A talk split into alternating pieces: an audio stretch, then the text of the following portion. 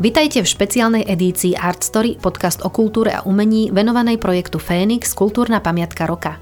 Poslaním projektu Fénix Kultúrna pamiatka roka je podporiť a oceniť prístup vlastníkov národných kultúrnych pamiatok v ich úsilí o ich záchranu a obnovu a zároveň predstaviť tieto pamiatky širokej verejnosti. Postupne si predstavíme kultúrne pamiatky, ktoré boli ocenené v 15. ročníku súťaže, porozprávame sa so zástupcami ich vlastníkov a tiež s členom odbornej poroty súťaže. Volám sa Tatiana Jana Poliaková a spolu s Michailou Šimonovou a ďalšími hostiami vás budeme sprevádzať za top pamiatkami Slovenska. Podcast Fénix, kultúrna pamiatka roka, vám prináša nadácia SPP, ktorá je generálnym partnerom a spoluorganizátorom tejto súťaže. Vyhlasovateľom súťaže je Ministerstvo kultúry Slovenskej republiky. Ocenenie Kultúrna pamiatka roka Fénix za obnovu a reštaurovanie objektu Národnej kultúrnej pamiatky alebo jeho ucelenej časti získala pamiatka Martineum Mešťanský dom v opevnení Bratislava. Cena bola udelená za záchranu ruiny Národnej kultúrnej pamiatky, jej sfunkčnenie a integráciu do historického jadra mesta Bratislava. Ocenený získava diplom, osvedčenie o udelení titulu Kultúrna pamiatka roka Fénix, sošku Fénixa a odmenu vo výške 10 tisíc eur, ktorú venuje nadácia SPP generálny hlavný partner súťaže.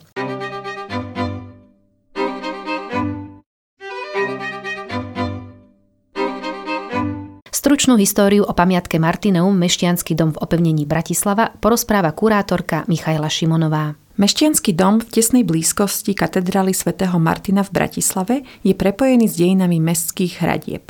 Keď začali plniť obytnú funkciu, miestny striebro-tepec dal postaviť svoj dom na mieste bývalého opevnenia. Budova bola dlhodobo obývaná a dokonca v nej prebehla čiastočná rekonštrukcia na prelome 80. a 90. rokov minulého storočia, no tá nebola dokončená. To sa úspešne podarilo až súčasnému vlastníkovi rímskokatolíckej cirkvi, ktorý objekt pomenovala Martineum.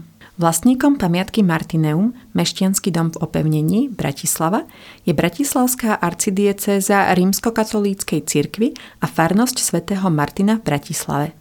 Pozvanie na rozhovor prijal jej zástupca, pán farár Peter Slepčan. Dobrý deň, pán farár Peter Slepčan, vitajte v našom štúdiu.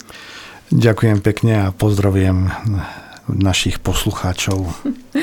A moja prvá otázka by bola hneď taká na prvý pohľad jednoduchá, ale možno nie až tak jednoduchá na odpoveď, že čo je špecifické práve pre tento dom a prečo sa stal podľa vás národnou kultúrnou pamiatkou? Dôvodom bola jeho, jeho situovanie v, v starom meste v blízkosti domu svätého Martina, dnes už katedrály. A je to no, architektúra, ktorá bola vznikla v mestských hradbách tak z tejto lokality vyplýva tá vynimočnosť a je to aj dôvod, prečo sa objekt dostal na zoznam národnej kultúrnej pamiatky.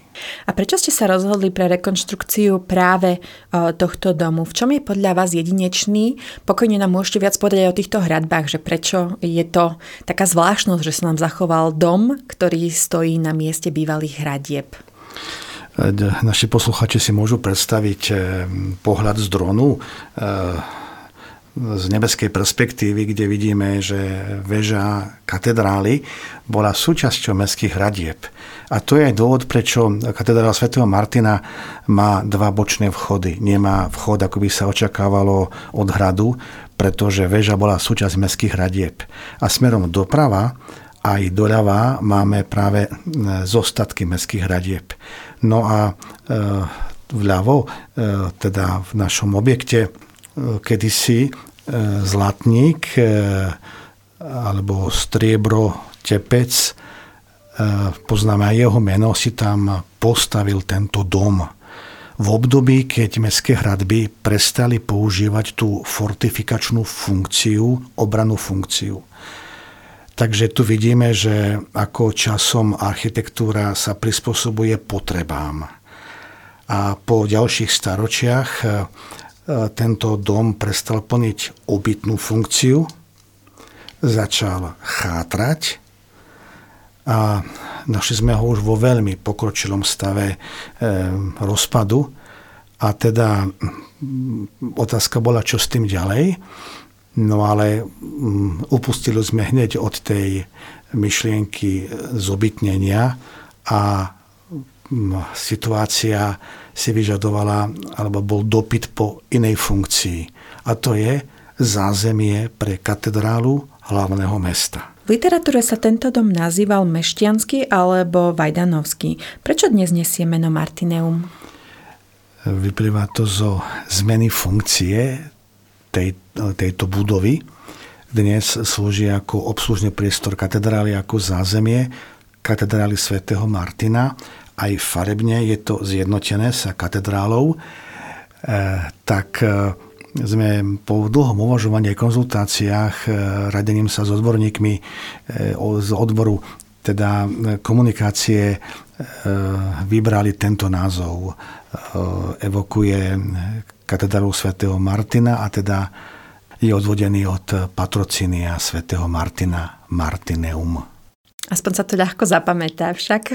Katedrála svätého Martina a Martineum skvelé. Myslím si, že takýto uh, reprezentatívny objekt pri najdôležitejšej katedrále v meste je skutočne výborným krokom aj pre oficiálne návštevy. Pokiaľ sa dobre pamätám, tak uh, vstúpil tam aj pápež František, ak sa nemýlim.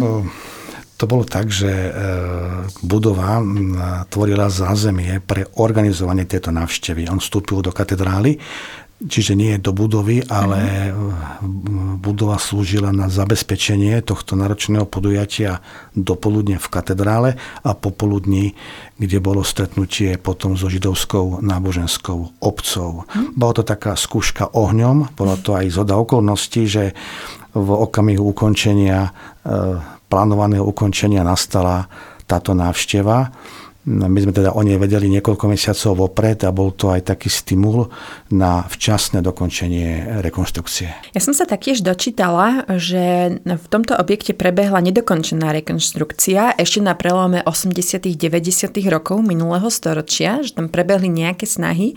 Vedeli by ste možno zhodnotiť, či bola táto rekonštrukcia prospešná, alebo skôr tam poškodila, lebo vieme, ako sa vtedy rekonštruovali historické budovy, tak neveľmi citlivo citlivo voči práve tomu historickému nádychu?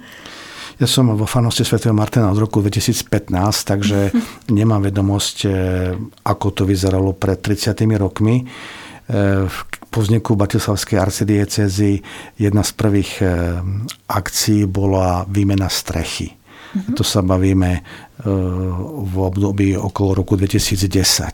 A toto bola veľmi dobrá voľba, pretože strecha zabránila e, devastácii, ďalšej devastácii interiéru. Mm-hmm.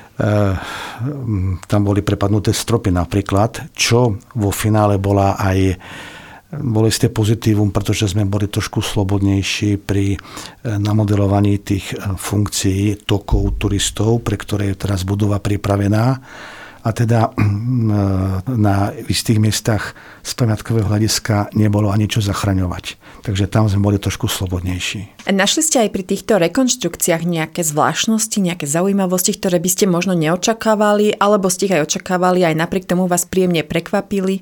Tých eh, zvláštností tam je viacero, čiže bavíme sa o objekte, ktorý je vstávaný do mestských hradieb a mestské hradby nedbali na rovnú líniu, čiže je tam veľmi sympatické to e, zaoblenie tej fasádnej steny. Potom e, ma zaujala studňa, veľmi hlboká studňa, e, ktorá je a veľmi príjemne dekoruje kaviareň, ktorá tam bude pre, pre návštevníkov katedrály.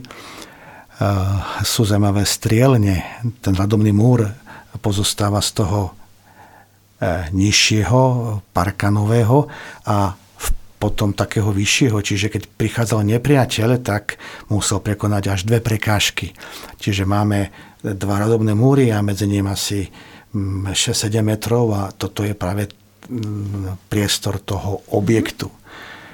Je tam veľmi pekná pivnica s klembou, e, takže je tam veľmi veľa pekných zákutí a potom výhľad ma fascinuje z jednej strany na Bratislavský hrad, na Vidricu, na Dunaj a z druhej strany na malebné Rodnojovo námestie. To je tiež zaujímavý moment, pretože neviem, či v Bratislave máme námestie na dvoch poschodiach, ktoré je prepojené schodiskom. Hej, takže e, mám, ľudia poznajú španielské schody v Ríme, veľkolepé námestie. Tu je zaujímavá architektúra námestia na dvoch úrovniach prepojené malým schodiskom a aj s obnovenými kahancami, ktoré boli tam osadené vláne na jeseň. Spomínali ste aj projekt zriadenia kaviárne, prípadne tieto turistické trasy.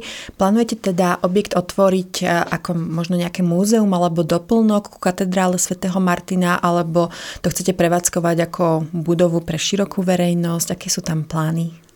V roku 2019 katedrálu svätého Martina navštívilo pol milióna návštevníkov, domácich i zahraničných. Vieme, že v tomto chráme sa dejú rôzne, e, okrem liturgických, e, duchovných, aj kultúrne e, podujatia, štátnické, reprezentačné a nám veľmi chýbalo zázemie. Čiže odbremeniť chrám od funkcií, ktoré mu neprináležia a vytvoriť zázemie, aby ten návštevník si mohol kúpiť suvenír, mohol sa občerstviť, keď je napríklad sobáš v katedrále, aby tí ľudia sa neotočili a neodišli, ale aby sme ich tam zdržali. Čiže chceme pomôcť aj tomu zápasu hlavného mesta zdržať návštevníkov, turistov o čosi dlhšie. A toto je taký malý príspevok. Čiže veľká väčšina objektu bude slúžiť verejnosti. To je úžasný plán, tak sa tešíme, keď e, tomu budú môcť začať využívať nielen bratislavčania, ale práve aj zahraniční, aj domáci návštevníci. Ja sama sa teším, možno sa tam zastavím na kávičku, keď to už bude otvorené. A aj keď to je vlastne všetko teraz krásne, už takmer otvorené, dokončené, tak predsa len mi nedá neopýtať sa na nejaké problémy alebo možno ťažkosti, s ktorými ste sa stretli počas realizácie tohto projektu. Ďakujem za túto otázku, pretože tých prekážok bolo veľa. Rekonštruovať niečo v pešej zóne vyvoláva sériu prekážok, doprava materiálu, e, typ auta, ktorý tam môže vojsť, parkovanie. Toto bola dosť, dosť veľká prekážka, ktorú e, bravúrne zvládla firma, ktorá sa podielala na alebo to bol generálny dodávateľ tejto rekonštrukcie.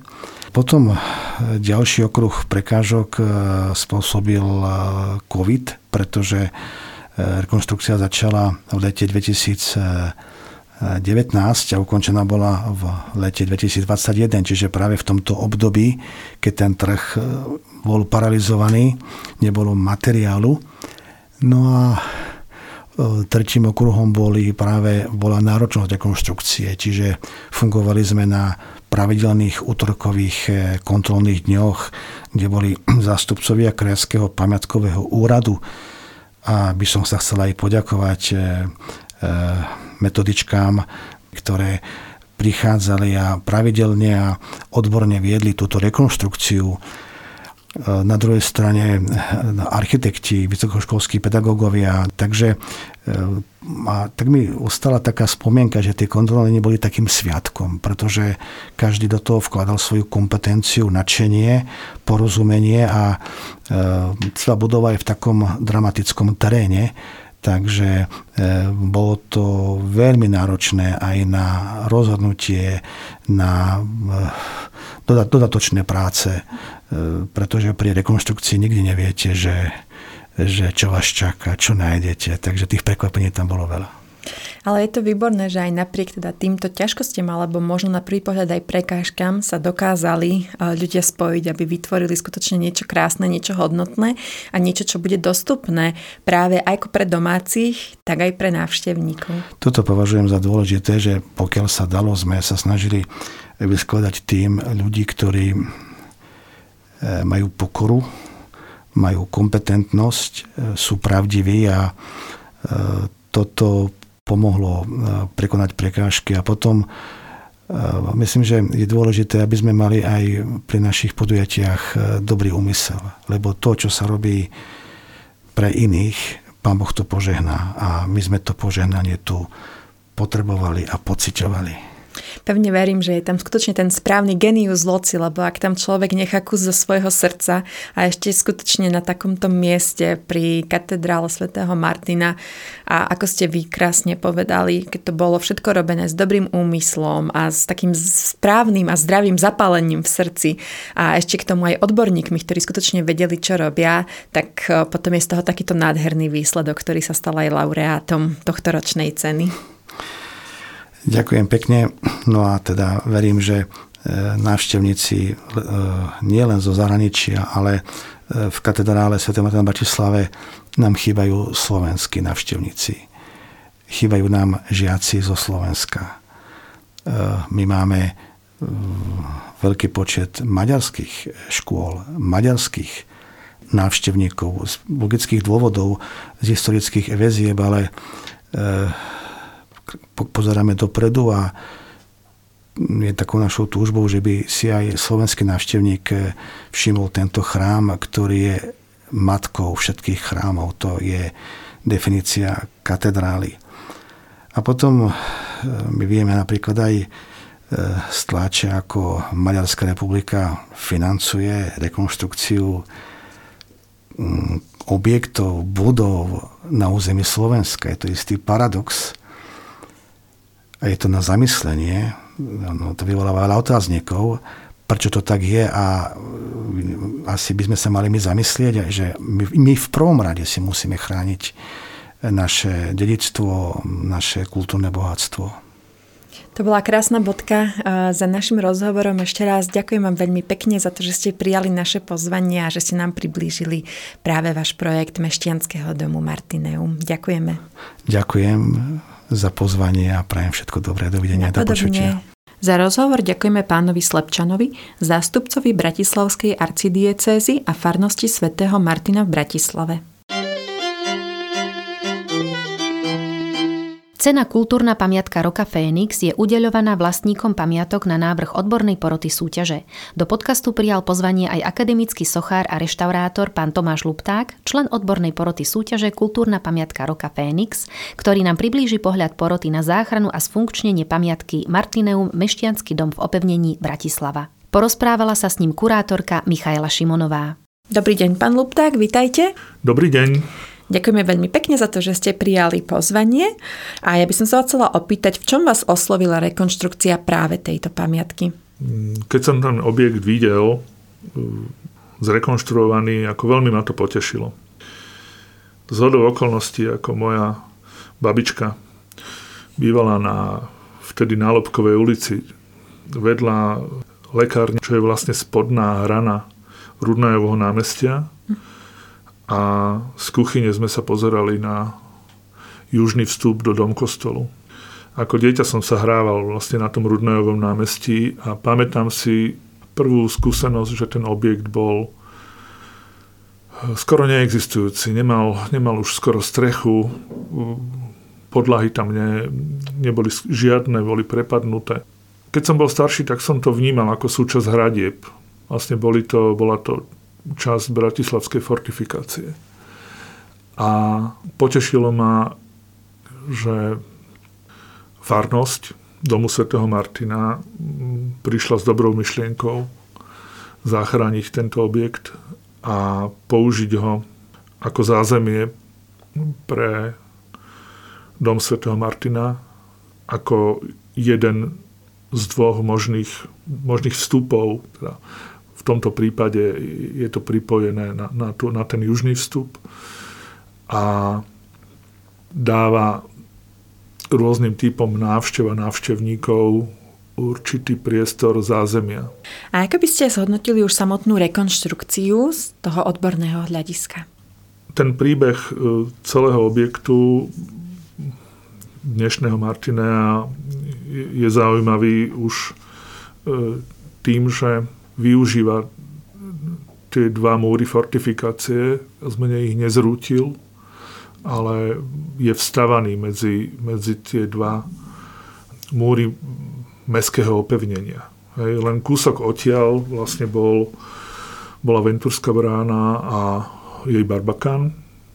Vlastne po vybudovaní e,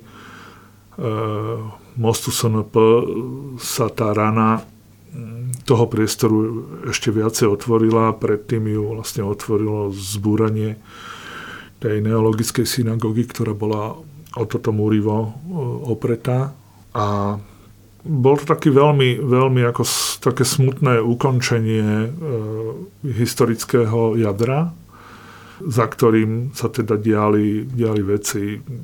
Hneď tam bol hluk, most SNP a vibrácie od trasy a aj chodenie z bývalého, teda z toho rybného námestia smerom k domu kostelu bolo také skoro až nedôstojné toho historického priestoru. Ako by ste zhodnotili tú samotnú rekonštrukciu objektu ako takého? Prebehla podľa vás s zreteľom na práve tento historický príbeh, ktorý ste nám rozpovedali? Mne sa tam práve pozdáva, e, pozdáva využitie tej príležitosti.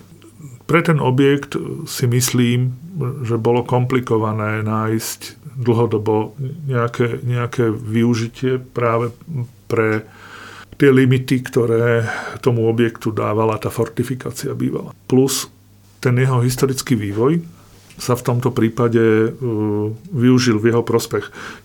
Čiže sú tam vyprezentované uh, tie originálne časti tej fortifikácie, tie ostatné e, časti toho objektu e, boli vytvorené v novej technickej kvalite. E, páčilo sa mi, že sú tam dodržané nivelity, aj technické riešenia, takisto výraz toho objektu, čo sa týka okenných otvorov a dverových otvorov aj výplní, je s odkazom na jeho vývoj, tradíciu.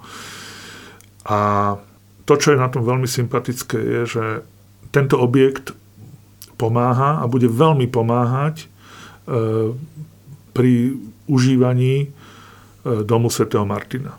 Je tam vybudované zázemie, pravdepodobne tadiaľ e, pôjde jedna z možností vstupu do objektu, takisto napojenie toho objektu Martinea na e, predsieň, južnú predsieň domu Sv. Martina je urobená, alebo je urobené veľmi citlivo, aj technicky kvalitne. V tomto prípade, ak si to môžem dovoliť hodnotiť, tak tá miera prezentácie tých novotvarov je potlačená, alebo teda je, je na takej úrovni, aby nesúperila príliš s tým Martineom ani s tým domom. Čiže je to, je to praktické, funkčné. Ja si myslím, že je to príjemný, kultúrny e, vstup do, do toho prostredia a takisto to odkazuje na tú silnú kultúrnu tradíciu e, ešte teda bývalej Československej republiky. Ďakujem. Ešte mám takú poslednú otázočku. Ako vnímate možnosti technického zariadenia historických budov pre súčasné potreby v objektoch, ako je práve Martineum? Tento objekt dával veľký priestor na využitie e, nových technológií, nových sietí a technických riešení e, s tým, že bolo možné rešpektovať vlastne tie originálne substancie toho objektu, ktoré teda prioritne boli tie fortifikácie alebo tá, tie, tie pôvodné e, múry opevnenia a časti tých originálov, ktoré sa tam našli. Viem, že fasáda bola robená z veľkej miery na základe nejakých torzálnych nálezov ako rekonštrukcia v novej technickej kvalite, ale v princípe taká reštaurátorská rekonštrukcia.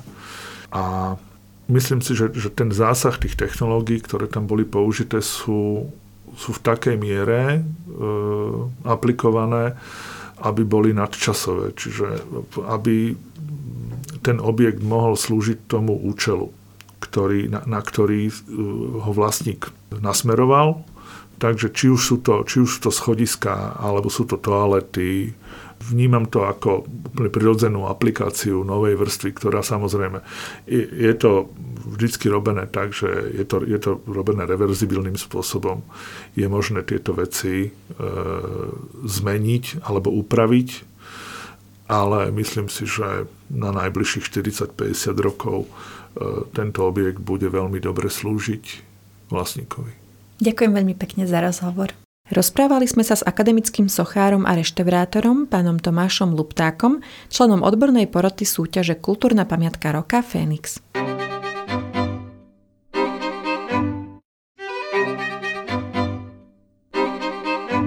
Špeciálnu edíciu podcastu Art Story venovanú projektu Fénix Kultúrna pamiatka roka vám prináša nadácia SPP, ktorá je generálnym partnerom a spoluorganizátorom tejto súťaže.